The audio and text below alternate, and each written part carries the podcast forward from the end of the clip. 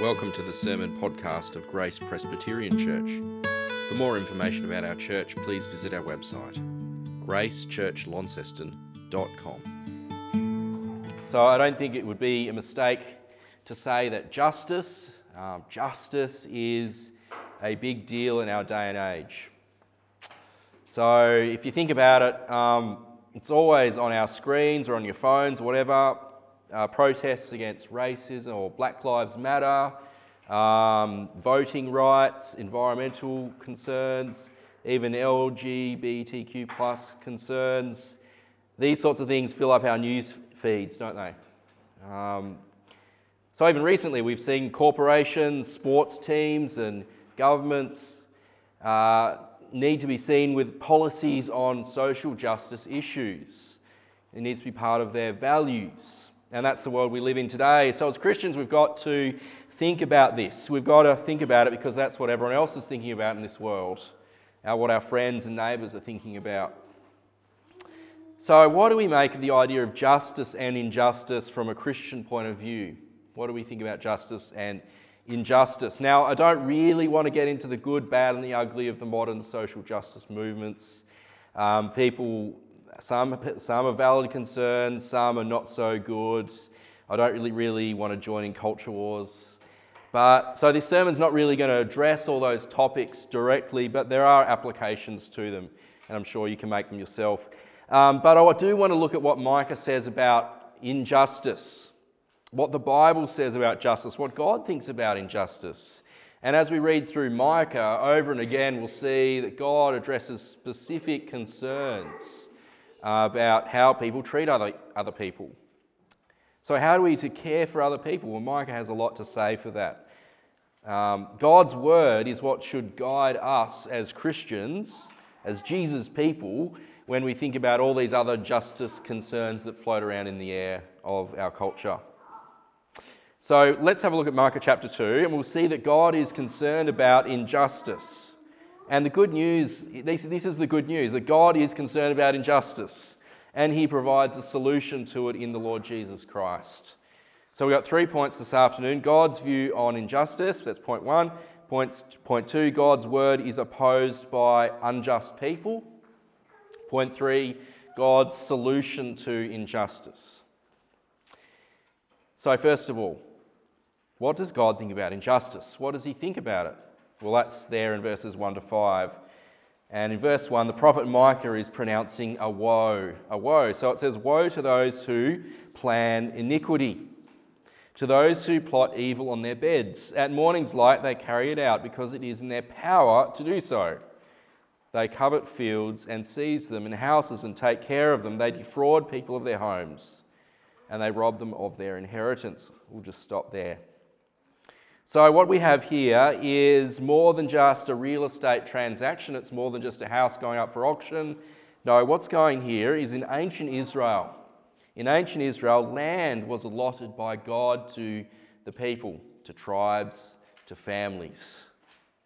And this is the way that uh, God would look after these people, his people in an agricultural society. What do you need land for? You need it for food, you need it for houses, you need it for all sorts of things. You need it for your livelihood, don't you?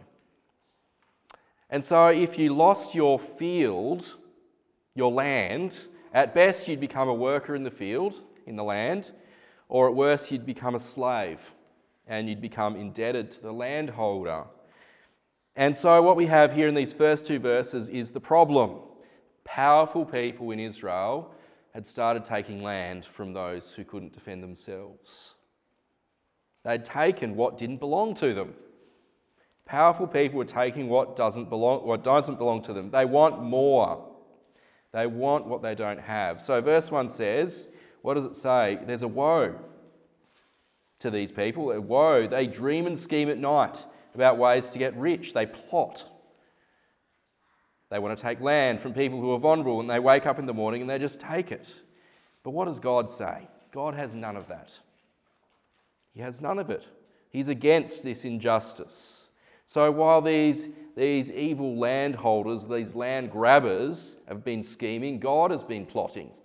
You see that in verse 3 over the page if you've got your church Bible. God has been planning. Just as they'd planned to take land from other people, God is planning to take their land. Verse 3 Therefore, the Lord says, I am planning disaster against this people from which you cannot save yourselves. You will no longer walk proudly, for it will be a time of calamity. In that day, people will ridicule you. They'll taunt you with this mournful song. We are utterly ruined. My people's possession is divided up. He takes it from me. He assigns our fields to traitors. Therefore, you will have no one in the assembly of the Lord to divide the land by lot. Just as those who had taken land from others, now God comes along and says, You're going to have your land taken. So, verse 4 it says, These people are so blinded by their sin, their evil, that they complain that God is taking their land from them. They say, How he removes it from me. He assigns our fields to traitors. So, you might be thinking, How, how does this apply to us today? Now, I'd be surprised if in your experience you've seen land grabbing. Maybe you have. I don't know. Maybe you haven't. But the root of this sin, like all sin, is in the heart isn't it? And what is the heart problem here? What's going on? It's there in verse 2, it tells us. They covet fields and seize them. You see, before they take the land from the vulnerable, these powerful people, before that is a heart that covets. The sin has begun in their hearts. A covetous heart is what leads to this sin of land grabbing. And out of the heart led to this action.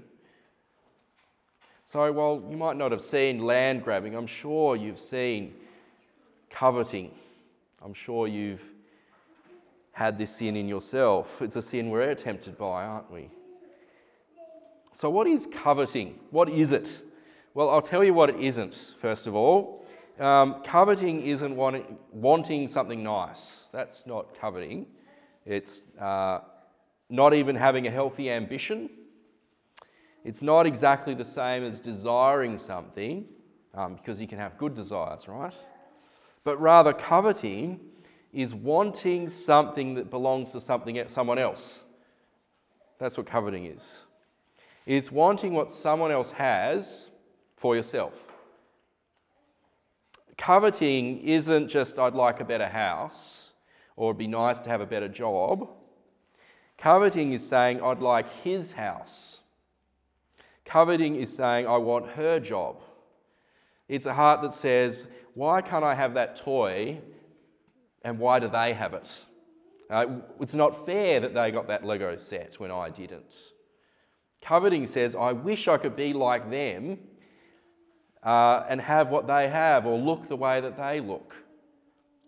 If only I had that, uh, then I'd be happy. So that's coveting. When we covet things and people and objects, we're thinking not about the needs of those people, we're thinking about ourselves, aren't we? It's a self love. And it's, uh, it's a disobedience to God. It's rather than obeying God and loving our neighbour as ourselves.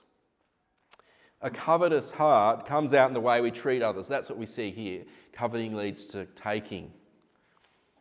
And this, uh, while we might not grab land, this same, this same thing comes out in us. The heart of coveting flows out in how we treat other people. You know, maybe our friends, maybe our family cops it when we're just pursuing what we really, really desire. Maybe it comes out when we grumble and complain uh, about not having enough and oh, how, how terrible our situation is, or our, or our house, or quality of life, or whatever. So, as Christians, we, we're saved by Jesus. We have repented and trusted in the Lord.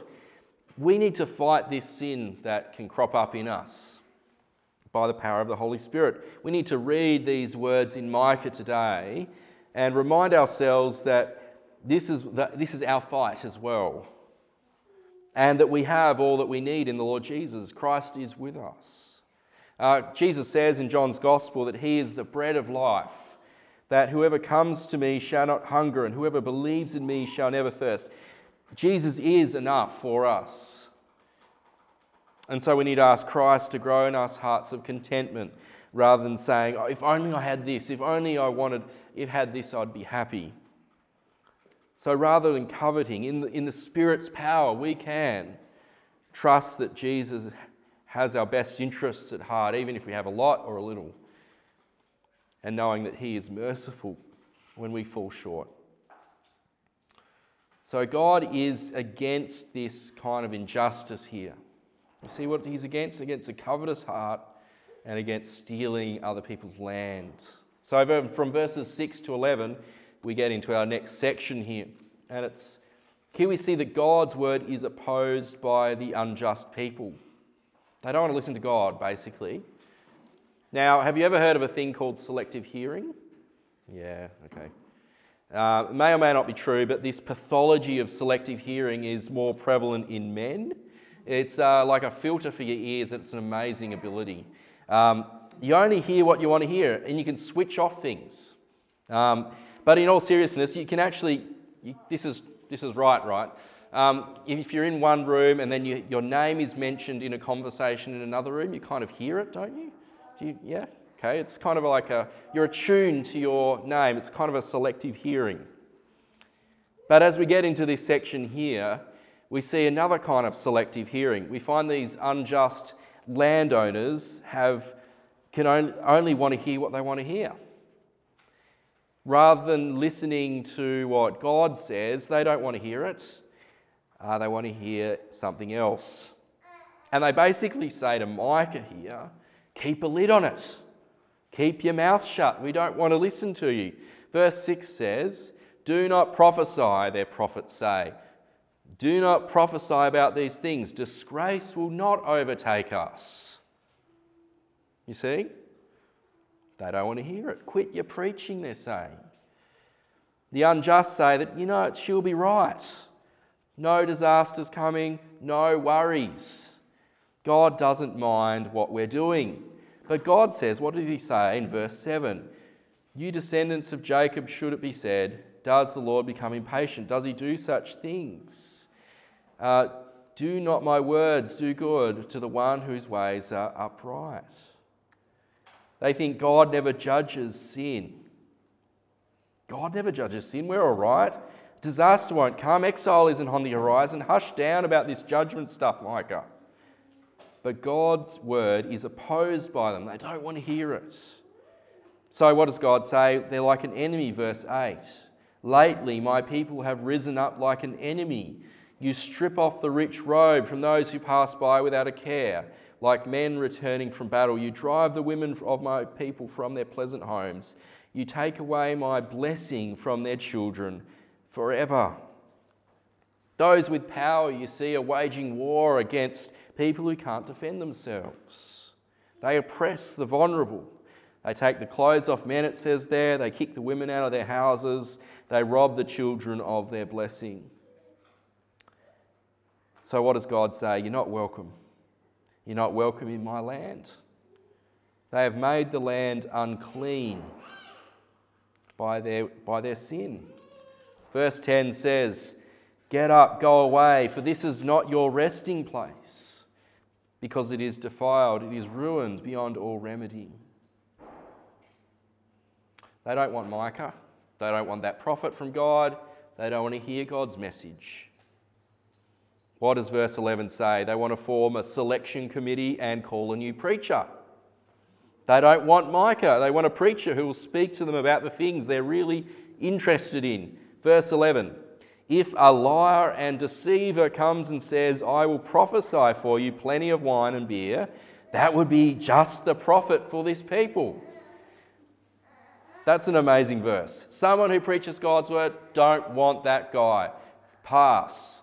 Someone who preaches about wine and beer, hire him straight away. Get him in. We'll pay the removal costs. Bring him on board. All the entitlements. Life is going to be a big party. We want to hear about that. The unjust, they don't want to listen to God's word. They want to hear what they want to hear. They'd rather listen to lies. Friends, God's word has hard messages in it. Micah is a difficult book to go through. There are hard things to hear in the Bible. You know, the reality that Micah raises here that we're sinners, uh, that all of us fall short of the glory of God, that God judges sin, and He actually names specific sins, not just general sins, things that they are doing. This is an uncomfortable message. So we've got two options here. Option one is to take uh, the option they took back then, to not listen, isn't it? That's the, un- that's the option the unjust people have taken. They want to listen to anything, anyone else apart from God. And there's no shortage of people who want to tell us anything else apart from what God says. There's no shortage of people who love to say that God's word is irrelevant. There are plenty of people who want to say that it's just an ancient text, something we've moved on from, just plain wrong, harmful. Don't listen, listen to me. Plenty of people want to say that to us. So that's the first option that many people take. But the second option is the better one, which is to take on board the hard message. To listen to a hard message, because it is hard to hear about sin, injustice, judgment. But shouldn't we want to know what God says? Shouldn't we want to know what God thinks? Because in the end, that really is what matters. Just like a surgeon's scalpel is painful, right? Causes blood. There's pain. You need medication to, to get you through it. Yet the pain is good, isn't it? It's good pain because the purpose is to bring you healing, to make your body work well again. So God's hard message here is something like that. It brings pain when we realize how far short of the glory of God we fall. Yet this hard message is for our good See the end of verse 7, it actually says that there. End of verse 7 Do not my words do good to the one whose ways are upright? God's word does us good. It's living, it's active, it's sharper than that two edged sword, it cuts to the heart.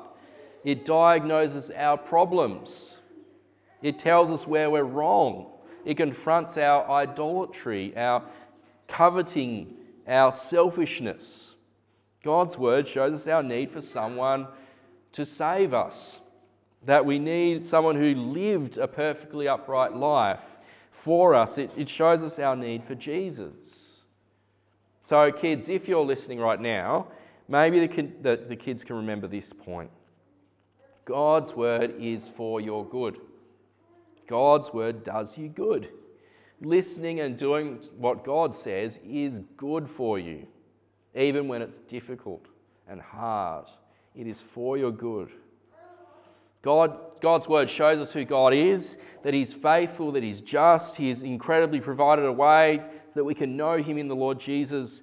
He's given the Spirit to help us to do that, and it's all for our good. So that's the second point. God's word is opposed by the unjust and so, what should we do? We should listen to God's word. So, point three God's people here, they don't get a good report card, do they? Micah's message is difficult and hard. He condemns their injustice. It's so, so bleak that verses 12 and 13 are kind of a shock when they come along. Verses 12 and 13 are a contrast. What are they? They're a message of hope. It's a message of hope. And this is the last point God's solution to injustice.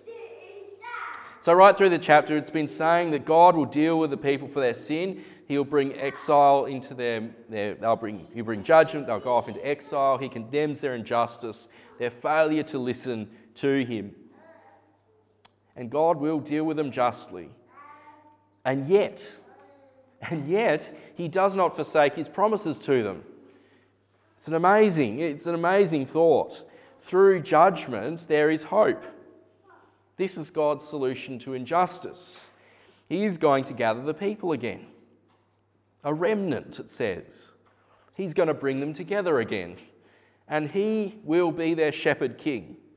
God's solution to injustice is to bring them together, bring a people together who will follow him. So, verse 12 says, I, sh- I will surely gather all of you, Jacob. I'll surely bring together a remnant of Israel. I'll bring them together like a sheep in, like sheep in a pen, like a flock in its pasture. The place will throng with people. The one who breaks open the way will go up before them. They'll break through the gate and go out. Their king will pass through before them, the Lord at their head. Now, so notice who's doing, the, doing all this here. Who's doing all this? It's God, right? It says, I will gather. I will surely gather. I will bring together. I will bring them. God is going to do it. He is going to do it. Now, this is, this is incredible. God is the one also to send them to exile, right? But He's going to bring them back. They have broken covenant with God. They're rightly judged, and yet, even now, there is hope for them. God alone is their hope. God brings both judgment and salvation. He is their Saviour, the one who does not break his promise to them, to Isaac, to Abraham, Isaac, and Jacob. The promise that he would be their God and they would be his people. So he will gather a remnant even after they've been scattered away. He will collect them, he'll bring them together. So verses 12 and 13 likely refer to a specific moment in Israel's history. Um, when a remnant of uh, Judah uh, were in, in refuge in the city of Jerusalem, the Assyrian army would come along. Um, they'd come through the land many times, several times, but eventually King Sennacherib would lay siege to Jerusalem itself. That's about 701 BC. And the Lord would gather them in the city, a remnant of them in the city. And like sheep, God would lead them to pasture. He would lead them and save them in that particular moment. Salvation is from the Lord. God always wants to have a people for himself, friends. God wants a people for himself. This is one of the great themes of the Bible. God gathers his people, and he has gathered us in the Lord Jesus Christ. God always gathers, and he's gathered us in the Lord Jesus. Christians, the church, is the gathered people of God. And who does it? It's the Lord. The Lord is the one who gathers. And this even applies to us as a local church as well. We, Grace Church, only exist because God has gathered us. This is really important for us to remember as a fairly new church. Please never forget that God is the one who gathers. He longs to gather people into local communities, into local fellowships, local bodies, to worship Him, to serve Him and each other, and to tell the world all about Him. That's why we're here, because we believe that the gospel, God's good news, is the way that God uses to gather people into His church. And this means we can trust God to do the gathering. We can trust God to gather his flock. We can trust that God will bring people into his flock through the work of his gospel. He will bring people to know Jesus and he will keep them in Jesus' flock. Because in the end, these verses really point us towards Christ, don't they? There's more going on than just the exile back then. The prophets do this all the time. They kind of leave you hanging, kind of wondering um, is this it? or whether they're speaking of a greater reality to come. And that's what's going on here. Because in Jesus, we see one who is perfectly just, upright, one who truly listens to the Lord. And we, as brothers and sisters, are gathered in him as one who deals with our sin, our coveting hearts, our injustice in his death and resurrection for us. Jesus is the great shepherd king, isn't he? The chief shepherd he is crowned as our leader, our Lord and Christ. And there's only one great king, a king of over all creation, a king who's the greatest leader of all, uh, the head of the church, who deals with it, who will deal with the problem of injustice in his world once and for all. And he will reign, he will rule, and he will bring peace. So in Jesus, the solution to injustice is found. So, as we wait for, for Christ to restore all things, uh, we're told that while we wait to pray the Lord's Prayer, which, what, what does it say? One of the lines says, Your kingdom come, your will be done on earth as it is in heaven. So we live in a world of injustice, don't we? It happens all the time. All the time. You don't have to look very far in your own life or around us uh, to experience it. So we pray, Your kingdom come. And as a church here, we follow our leader, our head, our king. And we get to live and work and inhabit life, the classroom relationships. We get to live lives following our king. And he leads us. We get to live lives which treat others fairly in the power of God's Spirit, with generosity, not grabbing and coveting.